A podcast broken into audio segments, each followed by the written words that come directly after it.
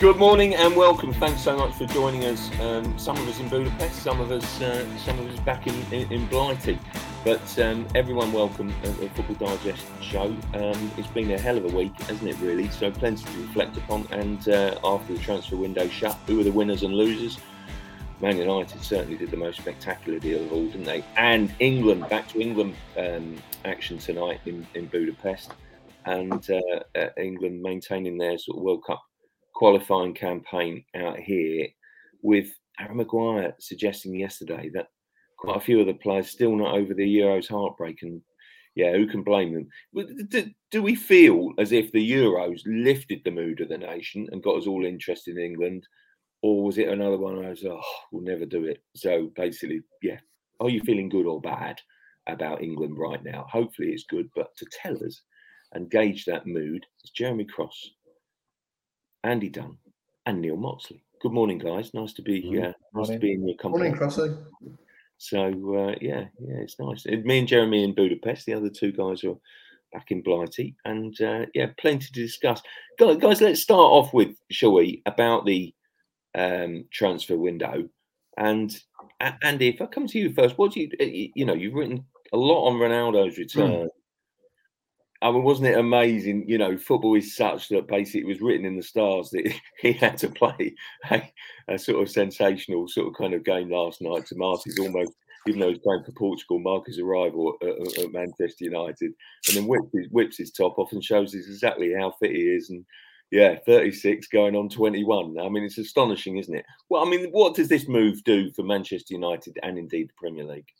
well, he writes his own scripts, doesn't he? And, and and he lives up to every single billing, you know. And it's funny how the Ronaldo sort of story timeline has developed because you know when a story like this breaks, you know, a sensational story, and you know you start off by saying what a you know unbelievable move it is but then it's your job really to look at is it is it genuinely a good footballing move? You know, there's no doubt about the commercial benefits of it. There's no doubt about the fact that as far as the Glazers are concerned, it's a it's a gift to the fans that you know that, that basically stops. It was only six months ago that we were seeing a big uprising, if that. Um, people were trying to crash into Old Trafford. Now they're crashing a website to look at Ronaldo. You, you know, the, the, the, days of those uprisings, uprisings long forgotten. So it's good on those levels. But then it's your job to look at it and think, well, is it actually a good move on a football level? And myself and you were at Molineux on Sunday, and when Wolves sort of, you know, carved through them, um, sort of bypassed the midfield time and time again on the counter attack, you thought, well, maybe United's priorities should lie elsewhere. And then but all the time you come back to the fact, and then you watch last night, you come back to the fact that okay, maybe he's not what United desperately need, but there's no getting away from the fact that if he's available and you can get him, you get him. You know, he, he, he remains arguably one of the two greatest players playing the game right now, even at the age of 36. You know, this is a guy who could go on playing until he's 40. So it doesn't matter whether they they've got uh, already got an array of outstanding attacking talent. If Ronaldo's there and can come into your squad, he's going to do nothing but improve it. And that's the bottom line. And you know what's going to happen. He's going to make his debut against Newcastle um, on um, Saturday week, you know, and, and it's Newcastle as well, by the way. So it's quite a helpful debut. And he's going to score and he's going to take his top off again, maybe. And he's just, know, he's going to live up to every billing um, that we're giving him. So, we can say as much as you want. Well, actually, you know what they could really do with a defensive midfielder, um, and that is the one thing that might complete their squad. True, but you know they're getting Cristiano Ronaldo, and he will be a sensation again. There's there's no doubt about that. You look at him, and you look at his performances over the last three years at Juve, and you look at the shape he's in, um, and there is just absolutely no reason why he won't. Well, he won't do it in the Premier League. So th- there's nothing you know, as I say, it, it, it, it's good for us to have a look and say, well, you know, why has it happened? Is it the right thing football wise? How's it going to affect the squad?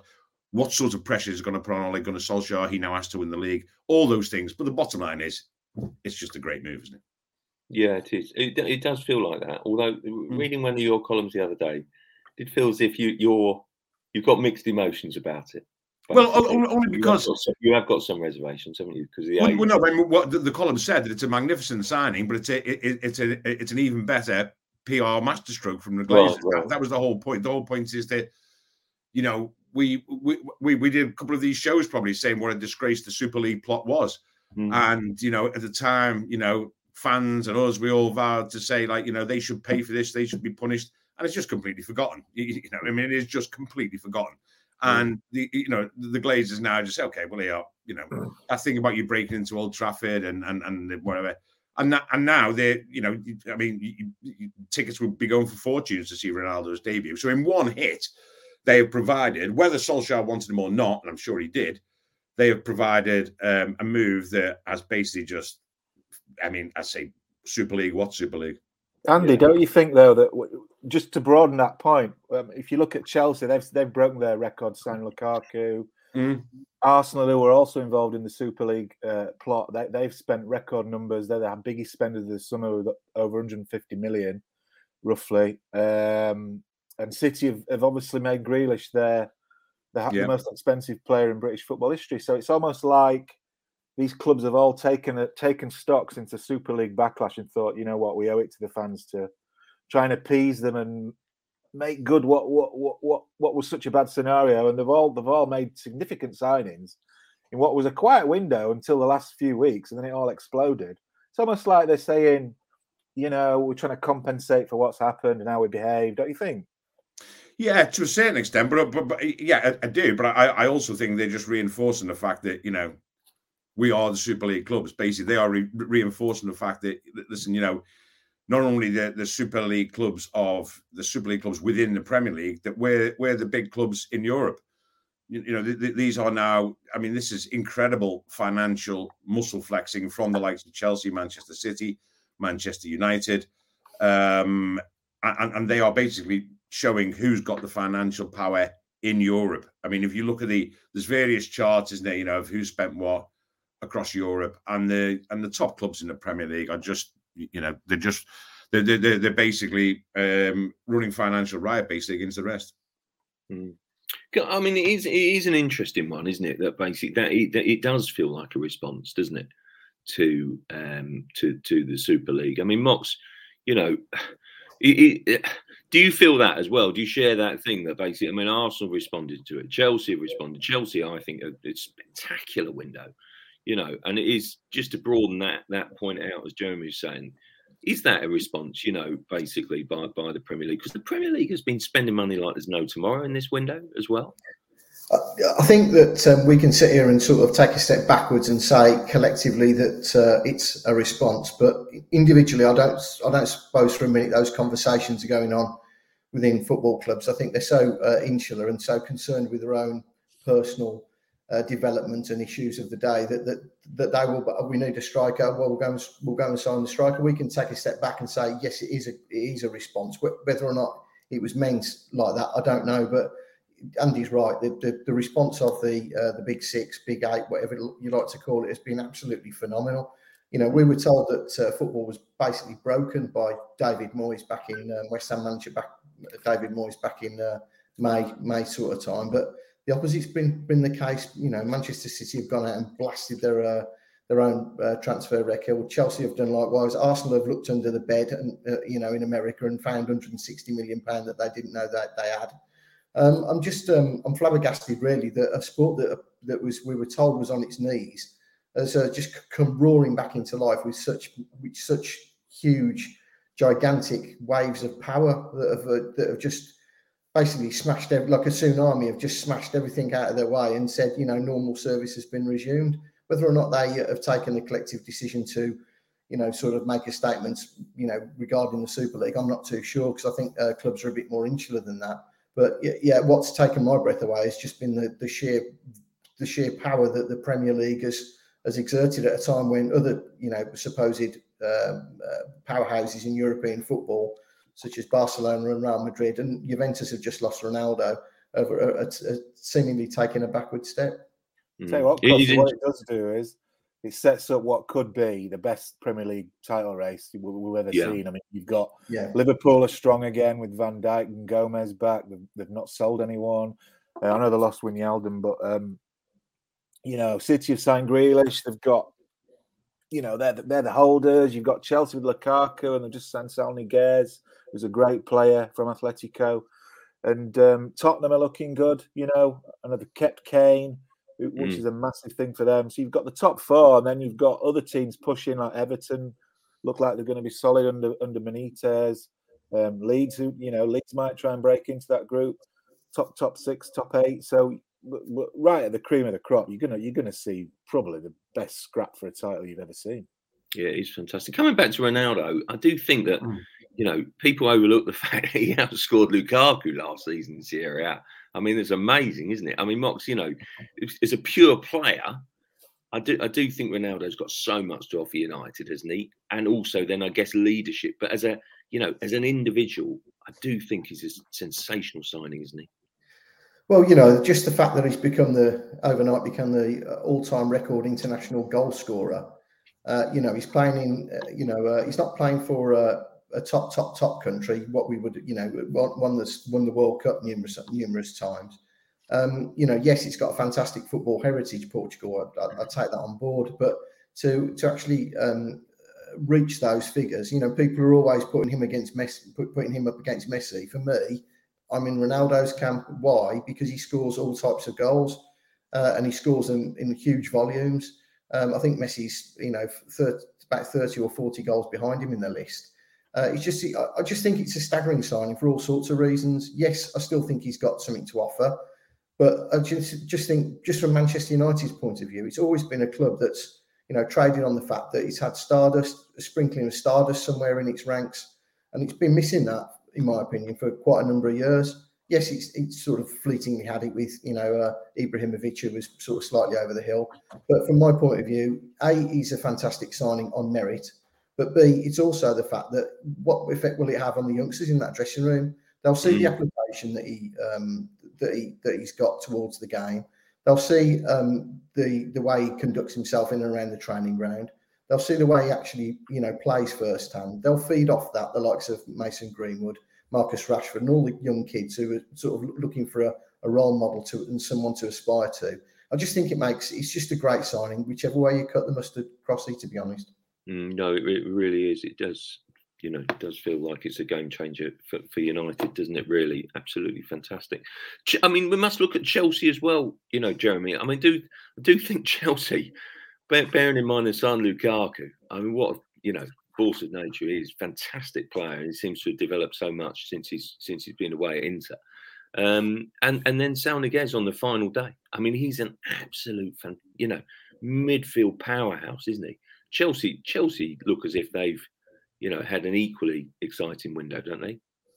They do look that they, the, the Lukaku signing was the obvious one for everyone at the club because that was the hole that needed plugging. You know, and they've mm. got a proper world class number nine now, which they lacked um, last season and have lacked for a few seasons. But you know, they've still managed to win the Champions League without one. So it makes you wonder what they're capable of. You know, this season with Lukaku, will probably get in excess of 20 goals at least because you know Chelsea will dominate so many games. He'll get so many chances. And then Saul Niguez, who I think United, United. I mean, United have, have, been chasing him for a couple of years at least. Uh, wonderful, wonderful player. Um, so that's real quality into midfield for Chelsea. The thing with Chelsea is you look at them and you can't see there's no weakness, is there? You know, maybe you look at United and think they haven't got a really top class holding midfielder like like a Kante, for example, and you look at City and think, well, they've not got a number nine for all the gifts that they've got up front, out wide. They don't have a proper number nine, which is why they wanted Kane. Um, Liverpool probably lack a bit of strength in depth because they've not been they've not been going mad in the summer window. So Chelsea just just have real top quality strength throughout the spine of the team, and with Tuchel, you know, running the show. For me, I think they're the slight favourites over City to win the title this season. Right, yeah. City, Andy, do you think City, despite breaking the record, they've left themselves short of a centre forward? I mean, do you think uh, that's the that's the Achilles heel? What do you think? Um, well, a, a, conventional centre forward, what we would term as a conventional centre forward, yes. But listen, they, they've got a guy who scored on on Saturday, who is a first choice striker for Spain. Another guy who scored on Saturday, who was a first choice striker for Brazil, and in Raheem Sterling, who should have scored but didn't when he came on as substitute, a first choice striker for England. So, you know, it's not like they're short in that department. And as Pep, I'm sure, will point out, you know, um, Aguero didn't play a massive part in, in proceedings last season, and they still won the title. And they're so short of a striker. I think they've won the last three home games 5 0, 5 0, 5 0, um, which doesn't really suggest that the need for a striker is that urgent. I, I, get the idea that had they got Kane, that would have added to it, and a conventional number nine might, you know, make hay in that team. But and we've seen games, big games, Champions League final, um, and other big games, Community Shield, even the other week, where they, where you know, they, they have they, they haven't scored and they've they, they've struggled to to find a focal point. But even so, no, and and I just think this will motivate Guardiola. He, he will, you know, for him, considering what, as Jeremy's alluded to, consider, considering how Chelsea have strengthened, considering how Manchester United have strengthened, considering how good Liverpool are, you know, Guardiola would would have this down now as his possibly his finest achievement if he wins this title against that sort of opposition and with not having um, signed a striker. You know, to, to me, I think, and, and, in a way, I think, you know, had he signed Kane and then not won the, the league, it, it, would have been sounds silly to say, but it, it would have been a, a sort of damaging his legacy. Now, if he wins the league now this season, it will be a fantastic achievement. If he'd signed Kane and Grealish and then won the league, you would have said, well, so he should. You know, you signed the best striker in in England, if not Europe, and you've signed the most exciting midfielder, so you should win. Now it'll be a great achievement if he does. And they've got goal goals all over that team. So so yes, I mean I'm sure he would have liked to have him but will it weaken their challenge considerably? No, not much. After all that positivity, let's come on to let's come on to the, the other side of things. And, and, right on cue, actually, we've got a message here from. Um, we always look at your comments from Stu Mack saying that basically, what does the panel think of Arsenal signing Ben White? Yes, he's half decent on the ball, but he got bullied by Preston and Millwall forwards um, when he was at Leeds. I mean, you know, it it's amazing, really, Mox, that basically Arsenal spent 160 million pounds. yeah, the fans are the fans are still in uproar. Basically, it's you know, have they done enough? It's it's um, you know, it's going to be an interesting season for Arsenal, particularly after the start that they've had. But you know, they did one on deadline day, didn't they, as well, to take them up towards 160 million, outspent everyone else, and yet everyone's saying, you know, have they improved that much? I must say, I, I, I think if you'd watched them last season, then I think that's a ridiculous argument myself. Of course, they've improved, but what do you think, Mox?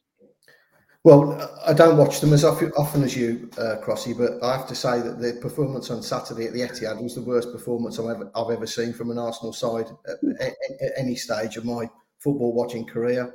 Um, and I go back to sort of like the early eighties, you know, when they really weren't, they really weren't sort of um, pulling up any trees. You know, I mean, it was quite frankly, it was they handed in a resignation to all intents and purposes. The purpose this was a resignation letter handed in by Arsenal's players on behalf of the manager. They were appalling. You know, I called them a disinterested rabble on Twitter, and I think I was being quite lenient on them. Um, they just looked from front to back just didn't look like they had the will, desire, drive, ability, aptitude, whatever you want to say. All these words, buzzwords that we use with respect to footballers. I, I can't begin to tell you, and I can't begin to tell you how sorry I felt for those Arsenal fans who probably got up at four o'clock in the morning to get to the Emirates or wherever the meeting place was for the coaches to make that 180 mile trek up to the M6 to Manchester to witness to witness that. It was absolutely appalling. Um, and, and quite frankly, I, I, I, would be worried because I, you know, I just think the signings again seem to have, have, have seem to have missed the mark. Um, that I mean, Ben White, he got bullied at by he got bullied on the first game of the season, didn't he? At, um, at, at Brentford. I'm just, I just don't get it. I, you know, they seem to be looking at me saying, well, if we buy these 23 year olds of promise, then in four years' time we'll really have a we'll really have a team. But it just seems to me to be just flawed uh, in, concep- in, conception and execution. I'm so sorry, Crossy, to have to say this. I really am. I, I, I, I, would have been, you know, listen, I'm a Birmingham supporter, so I've got my own crosses to bear. But if I was an Arsenal man, I'd be looking at that and thinking do you know what? I really wish, you know, really wish somebody would who knew what they were doing would get hold of this football club because it's a wonderful football club, and at the moment it seems to be just going round and round in circles.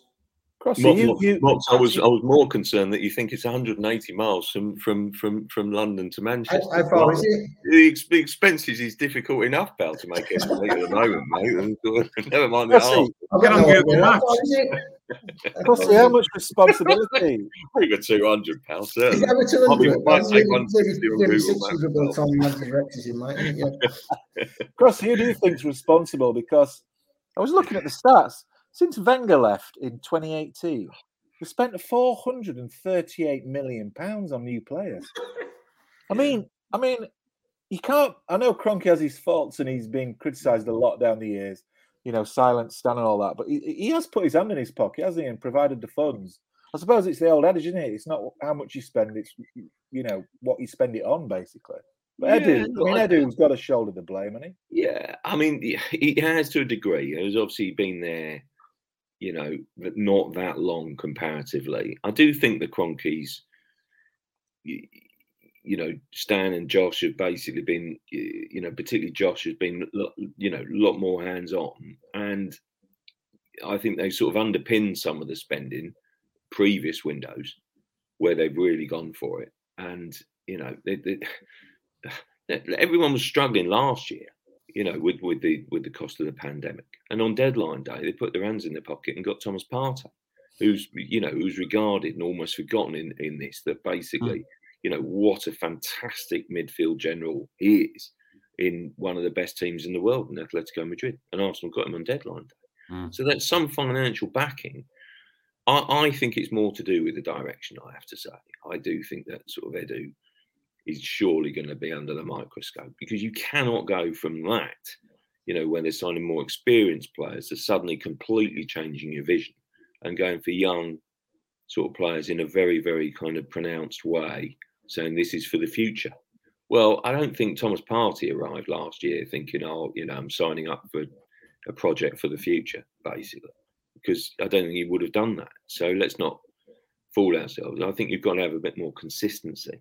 I do think Arteta, you know, I thought, look, listen, I thought he was going to be a really good fit, and he might still, and he might still be, but you know, I think it, it, keep on being told that he's a good coach. Well, let's see him improve some of those players individually. Let's see him not overcomplicate things. I think you know, from a tactical sense, because I thought on Saturday it was so wrong tactically against Chelsea. It was so wrong tactically.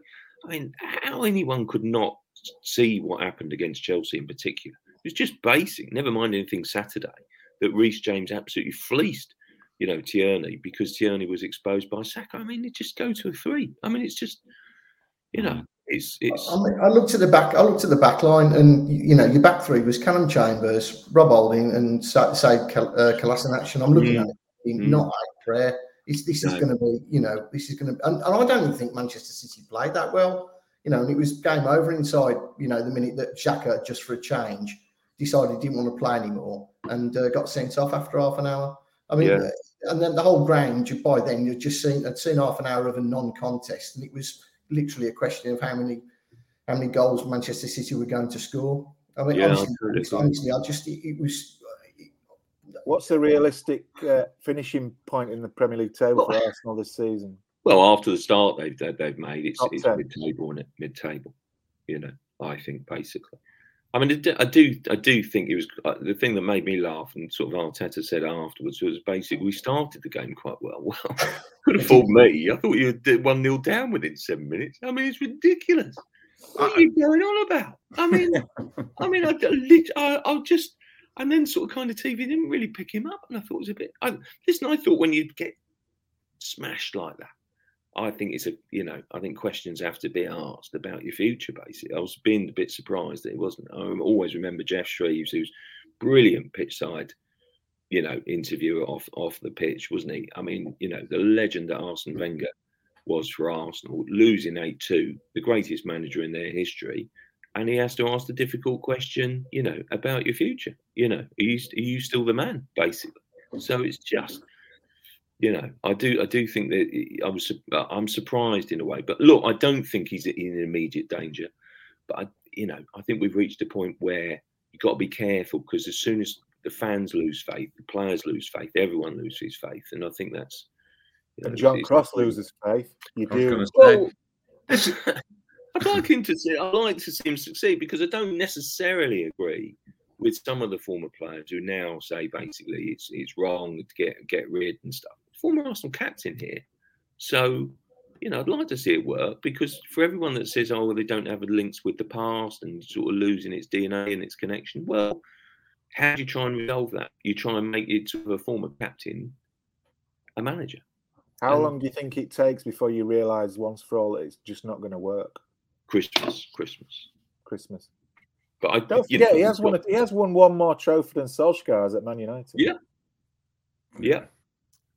This is three games, and, and I, I, understand what what Mox is saying about the back line, but you know they have got injuries, and and you meant, and also you mentioned Thomas Partey, you know, who's who's who's also been injured. So I think the eye-catching thing about the likes of the Ben White signing is, is the price. You know, I mean, I like Ben White. I think you know I think he's a very decent centre back. But you know, fifty million pounds was, was, that what it was? Mm. I mean, I mean, it's just eye watering. You know, when as I think a couple of our correspondents here who, have been messaging in have pointed out, you know, how other defenders around Europe have gone for far cheaper than that and are probably equally um, as accomplished as, as White. So it's just how Arsenal come to pay, you know, and it's not the first time, you know, let's face it. I mean, how did they come to pay 50 million pounds for for Ben White, who you know only a couple of seasons ago was out on loan at Leeds United. How did they yeah. pay such an eye-watering fee for Pepe? You know, it, it, it's how do Arsenal manage to pay top dollar for basically what what without with respect are merely good players. You know, yeah. you, are you're not paying. See, I, I think what I think White will be England's centre half for the next five years. I do. I really yeah, you know, and then Ramsdale's got potential. But what what slightly disappoints me is that Ramsdale, you know, I think mentioned this last week, but when Ramsdale signs, it's one of the greatest days of his life. And yet Arsenal fans on social media are saying that basically, you know, you know, spent too much money, it's wrong, it's this and it's that. And it's not their concern, it's not their worry. It can't be. You know, get behind the player. And then the travelling fans did exactly that at West Brom. And I just feel as if like this kind of cycle of negativity is. The thing is, Crossy, I know Ben, you're right about Ben White. You know, not being supporters, you know. Three or four years, Ben White will be probably England's main centre half, but but playing for Man City. in the meantime, when he's playing in a team like that that's getting drubbed five 0 I'm not saying they're going to get drubbed five 0 on a regular basis, but you know they'll, they'll yeah. And he's playing with mediocre players around him. What's that going to do to his development as a player? Yeah. Exactly, I, I, and we have to bear in mind that you know we expected the likes of um, two players who played on Saturday, the likes of Rob Holding and and Rob didn't play, but but the likes of Rob Holding and Callum Chambers, we expected them to kick on. You know, in the same way that you probably expect Ben White to develop, and Chambers and Holding haven't done that, have they? I mean, the, the, there's no the, there's no getting away from that. They haven't kicked on. They've stayed the same, stagnated. They they are what they are at the moment. Um, so it'll be interesting to see. Jez is right. You, you, know how how Ben White comes from being in a team that's going to be under pressure. But you know, listen, there's three games into the season. We're not sacking Arteta after three games, are we? You know, and, and Jeremy's right to remind us that that he, you know, he's won a cup. He didn't just win a cup; he won it against a very, very good um, team in the final. You know, and he's pulled out some good results. So I think I think you know, listen, I think you can you, you can point to the fact that originally they've employed a guy who, who has got no experience and, and, and who was, don't forget, people say, oh, Arteta, you know, he, he, would have learned so much being assistant to Pep Guardiola. Well, possibly, but you can look at it the other way. Um, and as we all know, Pep Guardiola is extremely hands-on mm. as a coach. Mm. You know, more hands-on, they say, than some managers that, that we've known in the past. You know, say someone like Sir Alex Ferguson probably, you know, was the, was, was the sort of overlord, and he, and he would delegate, and he, and he would be, you know, have the all seeing eye rather than getting involved in the nitty gritty. And maybe, you know, from uh, from City training ground, what we hear is the Pep, you know, literally is so hands on with everything. Now, I'm not saying mm. Arteta simply put the cones out at Man City, but you know, he, he, he was. He, they've employed an assistant manager, as mm. simple as that, with a guy with no experience. So it's going to take him a while. Um, and I'd like to see him get get a, little bit longer. And I think you're probably right. I think Christmas, you know, that say uh, a, a, third or a quarter of the season gone is the time to do it. And don't forget, you know, the Brentford result was was poor. I don't think they were as bad as people said against Brentford. And they've then played Chelsea, Man City. Mm. You know, the two teams who contested the Champions League final last year. You know, so so you're not. They're, they're tough games. They're tough games, and if you're depleted, you know they've had COVID issues. They've had key players missing, key defenders missing. You know, I think I think really we should cut him just a little bit of slack right now. Also, Danny, you don't mm. give you don't spend give a manager 150 million to spend in one window, do you? And then um, yeah, true. You know, you know, sack him. I mean, where does, that just gets you nowhere, doesn't it? So yeah. Um, you know, that indicates to me the volume of money that they've spent on new players this summer indicates to me that they, they are prepared to be patient with him and hope that he comes good. Yeah, yeah, yeah. No, it'd be interesting to see. Listen, we mustn't turn it into just, just to an Arsenal show as much as I'd like that.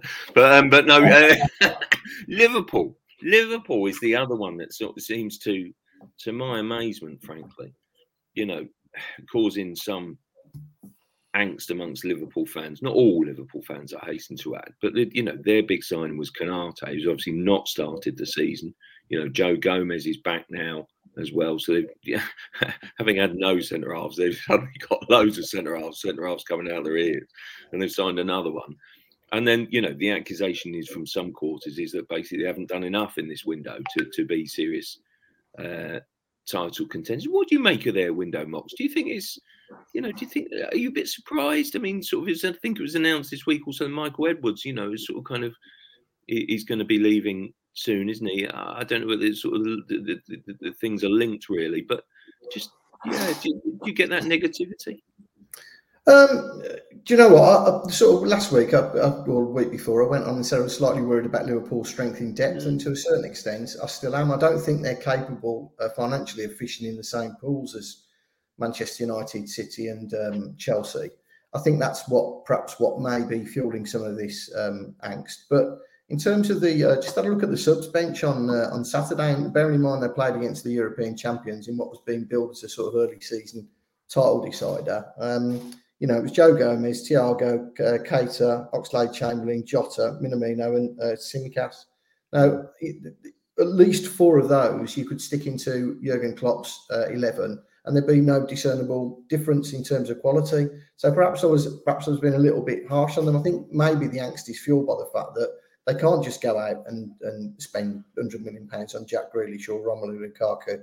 The financial modelling at the club doesn't sustain that. Um, and I think Jurgen Klopp has been quite um, forthright in, in saying and stating that over the last, certainly over the last 12 months. And, but but there's no doubt on on paper, Wijnaldum's a massive miss. I, I just I really like him. I just think he's just uh, I, I, liked him from the moment he stepped. You know, we sort of came across more consciousness at Newcastle. And I think he's been a really undervalued member of that that squad. People you know, people talk about you know the impact of Van Dijk and, and um, Becker. Obviously, is a missing piece of the jigsaw, but I think he's been a, a massive loss. Um, so yeah, perhaps it's it's fueled a little bit just by the fact that they can't go fishing in the same pool, and yet they're expected to compete. But for me, when Liverpool's first eleven is out on that pitch, completely Van Dijk and, and Henderson, who, who was also another big miss, miss last season mm. uh, through injury, they're, they're, a match for anyone. Whether or not they can sustain it perhaps not, but because I think I look at Chelsea's squad and I just see just strength everywhere. Um, and, and, I'm just wondering where they're weak. People keep talking about weak links and where. I just don't. I just don't see it. You know, they've got they've got pretty much two two players for every single position, and you know they've got people that can step in and they'll be you know dropping discernible dropping quality if they do. Um, so look, yeah, I, I, understand perhaps there's a bit of angst, but you know Liverpool's fans, should, you know, they won the title with playing um, pretty much the same team throughout the season. There's no reason why they can't be up there again. Although I don't expect them to be. I think over the I think injuries will naturally happen, and the strength of the squad at some stage will bite. But if they can keep those players fit, yeah, they're up there. Mm, yeah, Danny, you were at Anfield on Saturday. Yeah, it did feel like, you know, just before obviously that penalty incident, that Chelsea were giving them a, you know, well, really, really good. How can I put this? A good going, not a good, not good going over, but really good game. And I don't know, wasn't it? Wasn't it a pendulum swinging towards Chelsea? And then obviously the, the sending off happens, but hmm. I, I, I, still think that Liverpool in the title race conversation, don't you? I still look as oh, if absolutely, you know, yeah, absolutely. Listen, listen, it, it, was a it was a pretty even game, eleven v eleven. Yeah. You know, and then and it was a it turned out to be a pretty even game, eleven versus ten as well. I mean, yeah, it, it was. Listen, Chelsea did well on the counter attack. You know, they had they had a couple um, of chances and scored a goal. You know, scored a goal from a set piece. You know, I'm not quite sure he knew quite where that header was going, Kai Havertz, but you know, it, it ballooned in, and and and and they looked at they looked what you expect from from Tuchel's side, a very competent side, as Mark says, very few weaknesses. Um, but you know, I, I would still say Liverpool looked probably you know, in terms of flair, I would probably say, you know, I still will have Liverpool's front three over any front three in in the Premier League. It's as simple as that. You, you know, listen, they're going to have their off days, and they've got the backup in Diego Jota. My worry for Liverpool would just be, you know, Harvey Elliott did very well on Saturday. You know, mm. did very well. Um, and for Klopp to trust him in such a big game is is a real um, sign of his faith in in in in the teenager. And and the fact that he stayed on the pitch, you know, the, the, the, he made substitutions and, and, number didn't come up. I, I, you know, and he was great. But having said that, I just still think in that area, in terms of central midfield, they are just lacking a little bit of, of creativity. They're lacking a little bit of spark um, just behind that front three. You know, I mean, Curtis Jones, um, you know, it, it doesn't, I don't know, there seems to be some suggestion that, that he's fallen down the pecking order. I think he's a fantastic player, you, you know, um, and – and maybe he'll come back um, into the picture and produce. But I still just think just just lacking a little bit of creativity there. But it's no big deal, really. You know, I don't think that Chelsea were that much better than Liverpool 11 versus 11. Um, I think, you know, with Van Dijk back, they look, you know, remarkably solid defensively. They've got a great goalkeeper. Great fullbacks, you, you know, what, what's not to like? I think I think it's only because of our two things why we might have doubts about Liverpool. One, we're just too familiar with how good they are, with how good Alexander Arnold is and Robertson is and Van Dijk is, and Salah, Firmino, and Mane are. You know, they just become too familiar in a way. And also the fact that we're comparing their window to the window of, say, of Chelsea, who, you know, it, it's just been their strengthening in every department has just become excessive. You know, I mean, it looked at one point as though they were going to sign another centre half, didn't it? Mm. You know, they, they were in for Kounde from from Sevilla, and it's just like you know, well, how many players do you want for each position? You know, and and they are just you know, we, we forget that okay, they they they they they got Lukaku and that was that filled that a gap. Well, actually, you know, they signed Werner in the previous transfer window for an awful lot of money. You know, and you forget that he's the type of players on the bench. So you're comparing Liverpool really to an exceptional project that's going on at Chelsea, which is compiling a squad of world class players. You know, literally, literally two for every position, probably. Uh, you know, and it's a measure that Chelsea could hold on even when they had to substitute Kante with, with, injury at half time. So, so yeah, I, I, wouldn't be too. If I was a Liverpool fan, I, I, certainly wouldn't be too worried about about their season ahead. I think they've got some great individual players, and in Van Dijk, the best defender in the league, probably the best goalkeeper in the league. So, um, there's not much to worry about. I have thought. No, no. I do think it's going to be a very interesting, brilliant title race. You know, going back to, to Jeremy, do you think Man United are going to be in that title race? I mean, it was going. I thought Varane was terrific on Sunday. Very good debut. Very, very assured. And yet Sancho, where was he? You know, Fred. Yeah you know, we did have a laugh about that. Danny gave me a great line from him match report, basically as ever, um, uh, sort of making the point. You know, I was sort of saying about Ronaldo cardboard cutout. He could have, uh, he could have gone the team, couldn't he? Yeah, he should have basically. He, he, the cardboard cutout would have been better in the United's midfield than Fred. But um, you know, uh, United still clearly have deficiencies, don't they? But do are they in that conversation? About the title race? I think the initial reaction to them signing Ronaldo was, crikey, they have got, you know, on current form, probably the best player in the world back in their ranks. And yes, they are now genuine title contenders. And it's difficult to argue against that. But also, Varane, you know, he, I'm glad you mentioned him because it's sort of been overlooked a bit, really. You know, they, have only paid like less than 40 million quid for him. And he's, he's absolutely yeah. world class. He's run, he's won the World Cup. You know, he's played at Real Madrid for donkey's years and won everything there is to win. He's a real top, top class centre back. So that was a that I think that is probably a more significant signing than, than Ronaldo actually, because you know we all know what Ronaldo can do. But yet then again, they've got Rashford, they've got Greenwood, they've got Cavani, they've got Martial, they've got so many. They've got Bruno Fernandes who chips in with goals. So they've got so many attacking weapons that you know they're starting to look a bit like the Harlem Globetrotters, Man U. Um, and you know, Varane will make a huge difference alongside Maguire. They will be probably one of the best centre back pairings in the, in the in the league, if not the best. Um, but it all boils down to they have not signed a good, good top class defensive midfielder. They have Fred, mm. they have Nemanja Matic, but those two, for me, are not good enough to um, play in a title winning side. That might be the one weakness of Man United, I think, this season. But look, if Ronaldo turns it on, they're going to score bucket loads of goals. Well, ironically, though, I know Solskjaer's looking like he's, you know, he's the cat that got the cream at the minute after getting Ronaldo back. But the pressure him now to win a trophy this season is absolutely immense. Mm-hmm. You know, he's in his fourth season now. I know, he, yeah, 28 years. So his third start of his third full season. I know he got to the final of the Europa League last season and, and they lost on penalties. Finished second in the Premier League.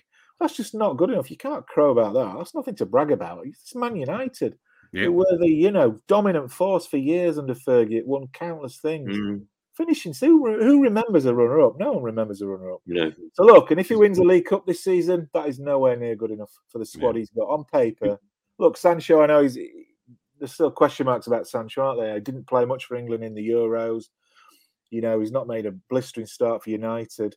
But we know there's a good player in there, and he'll find his feet eventually, and he'll, he'll I'm sure he'll, he'll, he'll, be a great addition to, to the ranks at United. So on paper, they have the best, as good a squad as anyone, really, but maybe barring Chelsea. So there's no reason why they can't be challenging for the title. But the, the pressure on Solskjaer now is immense.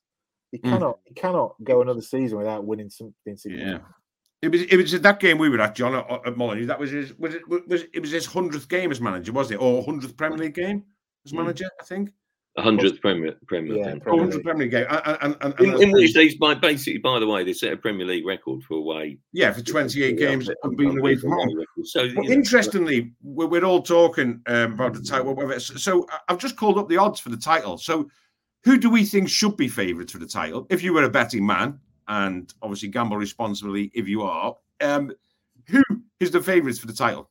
Well, I would have said City, but I bet you're going to tell us it's United. no, you? it's City. Oh, is it? Yeah. I mean, City are still the favourites for the title. We talk about them not getting a striker; they're still favourites. Chelsea are second favourites. Liverpool are third favourites, and Manchester yeah. United are fourth in the bookmakers' lists. Now, mm. I'm, I'm, I'm making that point just to come back to what Jeremy says. Is there is one reason only why Manchester City are favourites to win the well, title, yeah. and Manchester United are fourth favourites to win the title, and that's the, the manager. manager.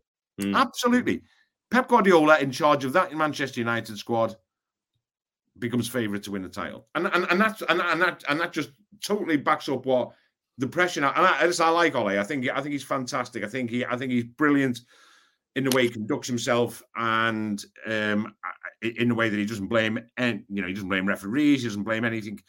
I think I think he's great the way the way he, he speaks and conducts himself, and I think he represents Manchester United brilliantly. But the fact of the matter is, you know, he is unproven, and the fact of the matter is, is that he now has that pressure on him, as Jeremy says, because of the squad that he's got. There are no excuses now. There are no excuses this season. Yeah, bookmakers who, who, who you know don't get don't get much wrong. Um, You've just revealed my column to all the listeners, Danny? Sorry.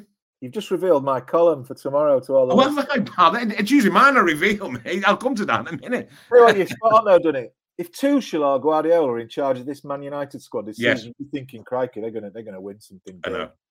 I know.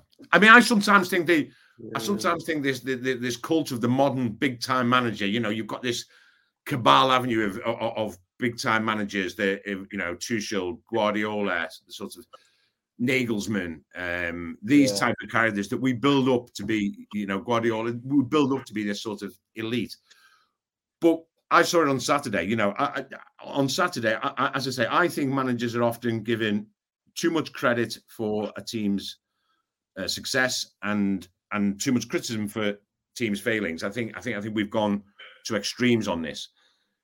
However, I was there on Saturday, and that point for Chelsea belonged as much to Tuchel as anyone. You know, had that game gone on in the first half, or had that incident happened, say, 10 minutes before half time, Chelsea's heads are gone. They're gone. They, they were in disarray. They would have lost that game. Instead, it was only half a minute before half time. He just goes down to the dressing room, gets them sorted, gets the heads right, gets the tactic right, makes the changes, and sets them up. And here's how you play with 10 men. It was a masterclass.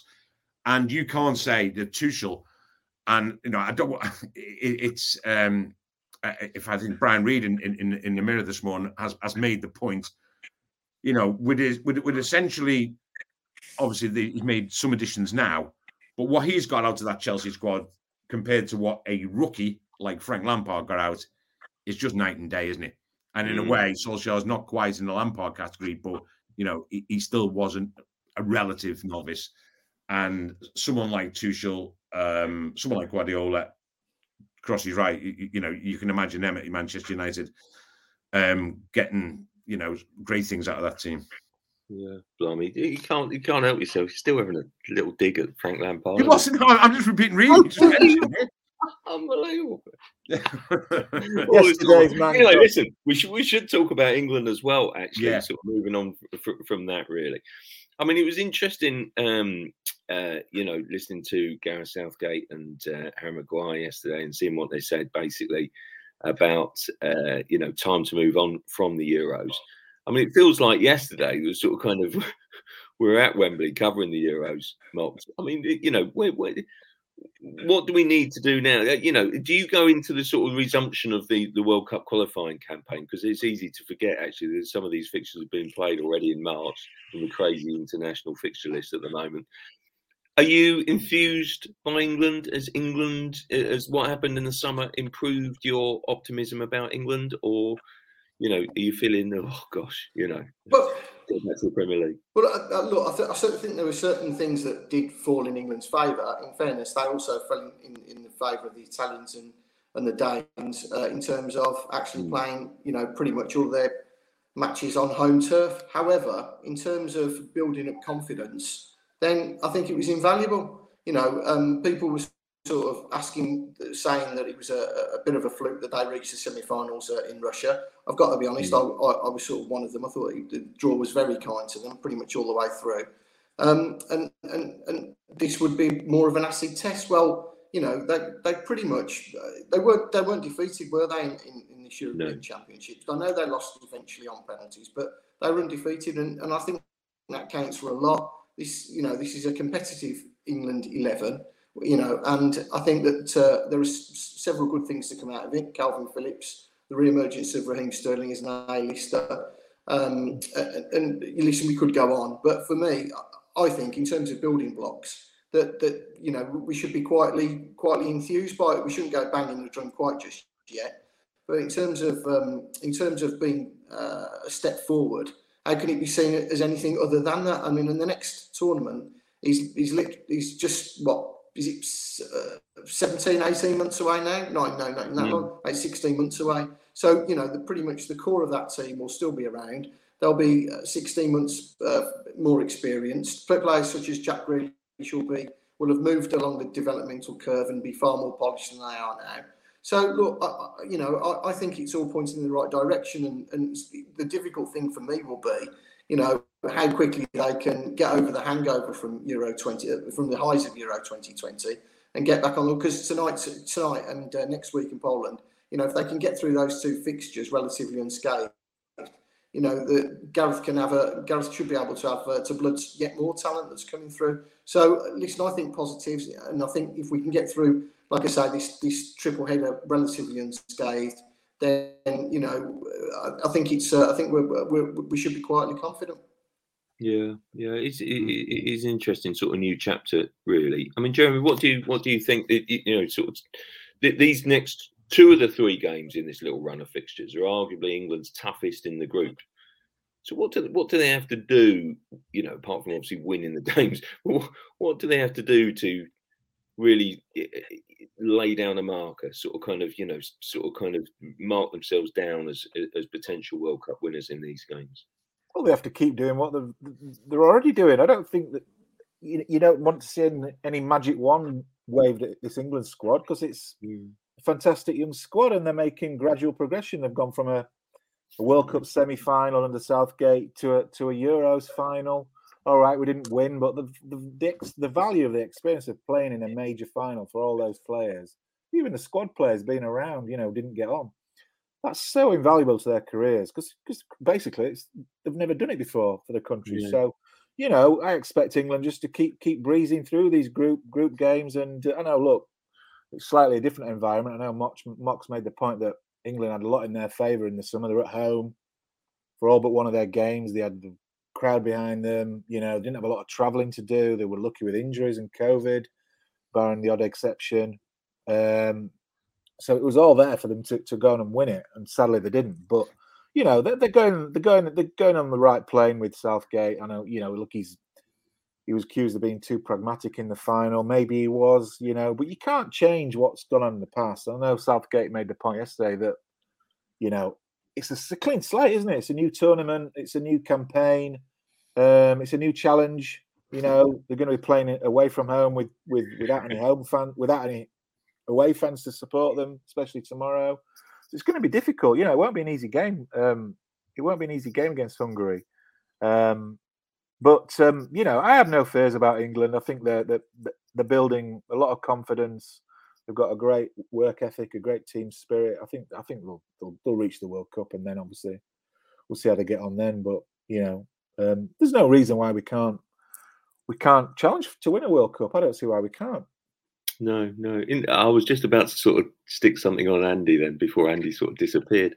But um, in this Zoom world, we, we, you know we do these sort of endless press conferences, don't we, by sort of video link, basically. Even though obviously the clubs and I think the FA would rather far rather do, you know, some of the interviews in person. You know, and some of us went to St George's Park on on on, on Monday oh, Andy's rejoined us. And I, I basically I just, I was just saying that basically Andy, you know, do so many press conferences on Zoom, and you, you know, generally it's a bit, you know, it's a bit anodyne, isn't it? It's not what you want, you know, not not face to face. It's a bit, you know, sort of calm and, and stuff. But what really caught my eye yesterday was when you asked a question of Gareth Southgate, basically and sort of said, you know, you, were sort of recalling conversations with your mates, basically, people on the street or having a casual chat in the in the pub. Yeah. Basically. That's in code the, for what I really think. Yeah, yeah exactly. I'm talking to my mates, the pub, and they reckon, what are they If your team's really boring, and you know you play eight defensive players, and, and that's what they put they said to me that. What, what I'm really saying is, Gareth, why, why is your team so boring? But carry on, John. Yeah. Well, no, no, no. That that was exactly it, really, yeah. wasn't it? And then Gareth, you know, I don't think Gareth was, you know, I don't know whether he's still got the ump uh, after the summer sort of thing. Basically, yeah. it wasn't his normal sprightly you know, sort of no. cheerful self. He really wasn't. And then I have to say, you, you darkened his mood still further because he, yes. he, did take, he, did take, a bit of exception to that question, didn't he? He did. He did. I mean, we've just got a comment there to see off Glenn, who says, I think England needs to get on the front foot and find a bit more creativity yeah. midfield. And that, that, I, agree, I agree with Glenn. I do. I do. Yeah, yeah, and we all do to a certain extent, but but but and that really really annoys Southgate because he then made the point that that he, he, he, said, well, you know, I saw Chelsea winning the Champions League and they never play with any more than three attacking players. Mm. And then he listed more teams that don't play with more than three attacking players. He, he neglected to mention that the Premier League winners um, in three of the last four seasons are Manchester City, who play with 25 attacking players, you know, including the goalkeeper. So he, he, he, he's selective there in what he's choosing. But I, I get his point, and his point is fine. You know, it's a pragmatic team, as the lads have said. You know, it's a team that didn't concede – you, you, know, I mean, you know, didn't concede goals at, at, Euro 2020, you know, conceded one in the final, but and it's built on that fact of, of whatever defense he picks, and then with Rice and with Phillips, and and I get all that, and you know, but it would just be, I, I don't know, I mean, and it is just all about winning, I guess, but it would be nice to see England, you know, just be a little bit more expressive, to, to, to play a little bit more, not to not to be the Harry Kane team, not to be a team that is based, you know, on a proliferation of, of, of defenders. You know, I mean, how many fullbacks did he have at Euro 2020? Mm. How many fullbacks? You know, he, he just he just even yesterday when Trent Alexander Arnold was brought up, you know, he was at pains to point out, you know, who he would see as like our favourites, for example, Trent Alexander Arnold, Jack Grealish. When you bring them up, I mean, it really, really, it clearly sort of irks him that yeah. he's not going on this bandwagon. So when Trent was brought up yesterday, he was at pains to point out that Kyle Walker was the best fullback at Euro 2020. He's at pains to point out how important a player Kieran Trippier has been for him, both at World Cup 2018 and at these Euros. Eh, eh, you know, and, and and he's not having the sort of band. And then even when even when he was talking about Grealish yesterday, you know, he, he, even then he made that that comment where he says, you know, I've got players who who have proved themselves and I've got us to semi-finals of the World Cup and the final of the Euros, and I've got a lot of guys with big reputations who haven't proved themselves yet. Now he didn't name names, but clearly Grealish is one of those. There's no getting away from that. Even when he was speaking about Grealish going to Man City, um, it was it was, it, you know, he said, yeah, he's great. He's going to be a better player. But he said, oh, I think he will need a period of, you know, adaptation where he gets used to playing with City. You know, even then, there was a slight reservation about it. So I do think, you know, he, he has, quite understandably, he, he has players who he's extremely loyal to. It worked out. He was extremely loyal, for example, to Raheem Sterling. Don't forget, there were plenty of people who suggested ahead of the Euros that Raheem Sterling should not be an automatic choice based on his form with City for most of last season based on his form in that Champions League final in Porto. But Southgate stuck with him because he's been so, so good for Southgate since he took yeah. over. And he was proved right. You know, Sterling, you know, I, and I have to say, as well as Calvin Phillips has played to be England's player of the year, I'm not quite sure what Raheem Sterling has to do to win that because, you know, for me, he was England's player of the year by some distance. So, and so I understand why Southgate is loyal to these to, these to these trusted lieutenants, but you know, I think we go on for so long about, you know, the great young attacking talent we've got coming through. And I would just like to see, you know, I would just like to see a bit more of it. I would just like to see other options. I'd like to see Mason Greenwood. I don't understand. He he, he went on at length, um, Gareth Southgate, to explain why Greenwood wasn't in this particular squad. I still don't really get it. You, you know, no, I, mean, I, don't. I don't. I'm pleased you he's said the hottest shooting striker out there. You know, explanation. I didn't understand. I well, the explanation. I, I, mean, I didn't. You know, he'd spoken to the club. Um, he'd spoken to the manager, no doubt, as is the modern way, as Lee Carsley found out when he when he tried to call up Callum Hudson-Odoi. He probably spoke to Greenwood's people. You know what that's got to do with it with an England call up, I'll never know. Um, so I, I, I, don't get it. I, I just I just don't get it. You know, is is a lad who is who, and, and don't forget he's not by by modern standards he's not a kid. You, you, know what I mean? He, he, uh, uh, how old is he? Twenty now, or is he twenty next birthday? I'm not sure, but he's not a kid. He's played, you know, he's probably played again, top of my head stuff, but I mean, he must have played almost made towards 100 appearances for United across all comps. I would have thought. I don't know, but not far off that. He's not. He's not a kid. Basically, he scored a lot of goals. He's tearing it up in the Premier League. Mm. You know, and England are crying out for a, an, alternative to to Harry Kane. Now, mm. again, with all respect, I mean, do we think that Patrick Bamford is going to be that? I I, I, I love the fact that he's called up. I love what it means to him. It's I think it's a reward for his hard work and for his performance at Leeds. But going forward, and you're thinking World Cup in Qatar in in only what 15 months' time, I think, Mox. Well, you know, surely Mason Greenwood has got has, has got to be, you know, get him in now. You know, I assume he'll be in for the games in October. But for these games, you know, you, you see, you've got two difficult games in, in Hungary and Poland. I mean, mm. I think tonight game that, that you boys will be out, it was extremely going to be extremely difficult in that sort of atmosphere. And you know, it's not often you come across young players who have that sort of instinctive finishing talent that Mason Greenwood has got. You know, I'm I'm, I'm going back as far as maybe the last type of that player, My, Michael Owen. You know, and we saw what, what what he did when he got into the England team so young. You can't. I, I, it's a mystery to me how you can leave out someone with that ability to finish with either foot, to score different goals, and to have a natural striker's instinct. I don't get it, but, but there you go. So I say, so in general, the likes of Greenwood, um, I would like to see more of, and it would just be nice to have, you know, attacking alternatives, and maybe a bit more on the front foot. But I guess yeah. I guess we're just we're just looking for you the know, dream. Yeah, the dream basically. You, you know, the the, the the the the idea. What can what what can take England, you know, that one step further. But you know, they, there's not much further to go. They drew in the final of a major tournament, you know. So, yeah, yeah, I agree. Here's here's one for you. I think is an interesting point for me and Kendall on the chat. How many managers who were defenders play open attacking football? Now that is a question. It, it, it's, it's yeah. I'm racking my brains in, and I can't currently in Italian. Well, no, no, no. Um, well, in the recent recent past, you know. Well, Klopp was, Klopp was a defender, wasn't he? Yes, yes, good point, Mox. Yes, yes, was he? Yeah, of sorts. Yeah, oh, yeah, now. the upper echelons of the. Was Wenger a defender, Crossy? Was who? Wenger. Yeah, he was. Yeah, yeah, yeah. Of sorts. A falter, faltering fullback. Yeah, sort of thing. Yeah, that's a fair point. I'm loath to admit I'm going back a while, but O'Leary, O'Leary was quite an attacking-minded manager when he was a Leeds manager with that young team he had, that, yeah. with the Kewells yeah. and the likes and people like that. They were good to watch, but yeah, I don't want to praise O'Leary really, if I'm being honest. anyway, no, it's a great, it's, it is a great, yeah. a great point. I, I, Do you, I, just one last yeah. thing, and uh, Cross. I, will be interested. do you think? Do you think that this will be a Southgate's last campaign as England manager? Yeah, I do as well. I, am I'm amazed that that basically Southgate has been in charge since you know post 2016 mm. after the Euros. When at the end of the Qatar World Cup, I mean they're talking about a new contract, but let's see. I mean, let's personally, see. I think that it's always a strange one if a manager goes into a tournament um, and his contract expires at the end of that tournament.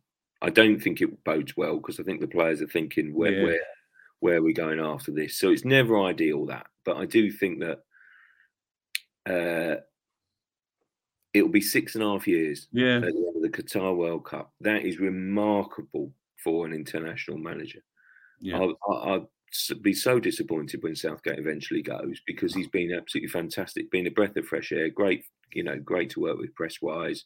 But it's not just that; he's changed the mood. You know, he's been yeah. he's been fantastic. I was talking to a sort of a player just in conversation at St George's Park the other day, and sort of, you know, he was sort of saying, "Oh, you know, made great progress." Then I sort of said, "Blimey, yes, you know, yeah. since 2014. I mean, you think of 2014 that that was a bit of a disaster. That World Cup. 2016 was an absolute shambles. I didn't say this to him, obviously, but I did say, you know, since 2014, look at the progression, mm. and it's just, yeah, it's been been, been amazing. And I yeah. do think, you know, of course, you'll have some criticism, gripes, and attacking football, but blimey, when you put it in context, it's yeah, the thing is, as well, six and a half years being England manager, it's so it's yeah. so emotionally demanding, isn't yeah. it? You know, when you look at Southgate, what he has to deal with as, as an England manager, Absolutely. it's all the racism, mm. you know, other issues away from away from football. You have to be sort of up to speed yeah. and really intelligent to deal with all those things, and that, that must grind mm. you down. Yeah, I mean, he said, didn't he? Towards the end of the tournament, I think he was referring to after the World Cup in Russia when he went on holiday with his family and he, was asleep all the time, wasn't he? On the yeah. yeah. I mean, it must tire you out. I think six and a half years is plenty. More, we won't, you know, we won't owe England anything, whatever happens ah. at, in Qatar. And I think he'll go off and have a break and come back and he'll look to get a decent big club, club job. Yeah. I, I, I, in, in, 20, in, the summer of 2013, I agree. Uh, sorry, 20, summer of 2023, rather. Yeah, yeah. I agree with you. I agree with you. I, I, I only asked that because I, I, I, totally agree with Jeremy there. I, I only asked that because I just thought that, that over the past couple of press conferences, he's been, I mean, almost weary about. I mean, he's been asked about everything, as Jeremy says. I mean, I mean, what other job, football job, do you get? You know, at one stage he was asked about vaccines, about whether they should be, you know, compulsory yeah. or whatever. He's asked about the racism. Um, he's asked about the taking the knee in Hungary. He's asked about workers' rights in Qatar. Mm. You know, and and, and, and these you know, and, and and no mention of football during this line of question. And as we all know, he's been absolutely brilliant in dealing with all mm. those other issues. But I just got the impression, for example, yesterday when he was when he's being pushed on what might happen tonight in Hungary, and um, hopefully not, but what what what and about the sanctions that have been applied to Hungary um, by UEFA rather than um, rather than FIFA. And he just said, "Listen, you know," he basically just said, "I'm not going to get involved." And to me, that was the first time I've sort of, I just got the impression that he's thinking, you know, how long does does you know how many different things does he have to comment on? Does he have to? You know, he's being asked to to get involved in. You know, he mentioned, didn't he, about that he, he, they'd asked him to take part in a video about um, yeah. the importance of getting the vaccine. He said he got more abuse from that than he got you know, from anything else. Mm. And he mm. just think at one, one stage, like, blimey, it's almost going to be an easy life when you can go back to being a club manager, sign a three-year deal worth 10 million quid a week, about five times your wages with England, and just pick a team every week, you know, and not have to deal with all the peripheral nonsense of basically being the most sort of responsible quiz person. I mean, as as the old adage goes, you know, second only probably to the prime minister in terms of important job in the country. So yeah. I think, yeah, I think six. I think he's done magnificently. But after six years, I won't. I, I certainly won't uh, uh, uh say begrudge him going away and getting um, and getting a, a club job, which yeah. brings with it its own pressure. But you sign a three-year contract, you get sacked after a year, you get two years compensation, and you walk into another job, which is clearly the way it goes.